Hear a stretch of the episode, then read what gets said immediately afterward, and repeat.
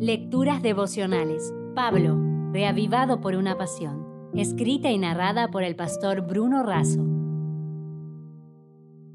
Hoy es 30 de marzo, con Satanás a nuestros pies. En Romanos 16:20 leemos, y el Dios de paz aplastará muy pronto a Satanás bajo vuestros pies. Aplastar es hacer que una cosa quede plana, deformada o reventada a causa de un peso muy grande o de la presión que se ejerce sobre ella. Además significa derrotar sobradamente a alguien en una lucha, discusión o enfrentamiento.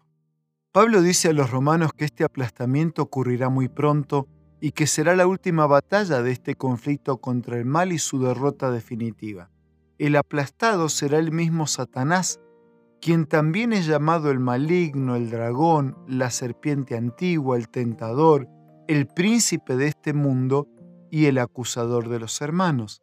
El principal objetivo del enemigo es frustrar el plan soberano de Dios y destruir a su pueblo.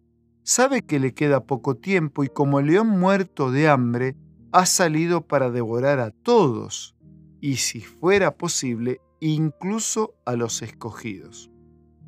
El enemigo enseguece la mente de los incrédulos, tiene las fuerzas del mal bajo su control, busca siempre seducir, tentar, destruir, fomenta la indiferencia, la infidelidad y la idolatría.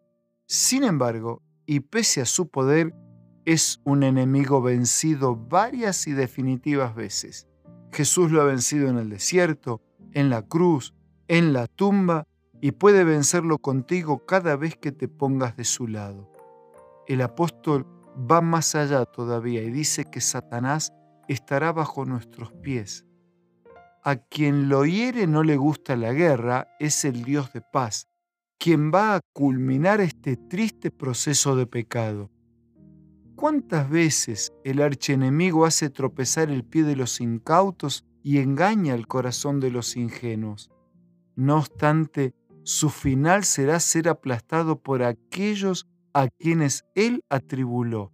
Será Dios quien lo aplaste bajo nuestros pies, ya que por la gracia de Dios el enemigo no logró derrotarnos.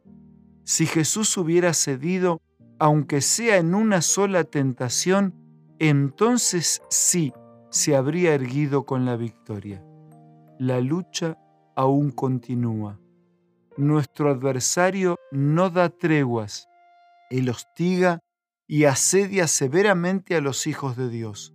No podemos esperar buenos tratos de Él, pero una noticia nos fortalece. Elena de Huay la resume así.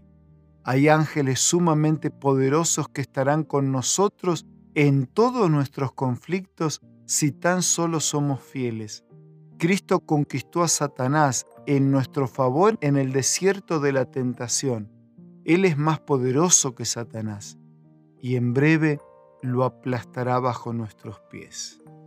Amigo, más allá de todas las luchas que tengas que enfrentar hoy, junto con un abrazo de cariño, resumo, el Señor promete hoy estar a tu lado, estar a nuestro lado que nosotros podamos estar siempre a su lado, sabiendo que el enemigo tiembla y huye delante del alma más débil que busca refugio en el poderoso nombre de Jesús. Si desea obtener más materiales como este, ingrese a editorialaces.com.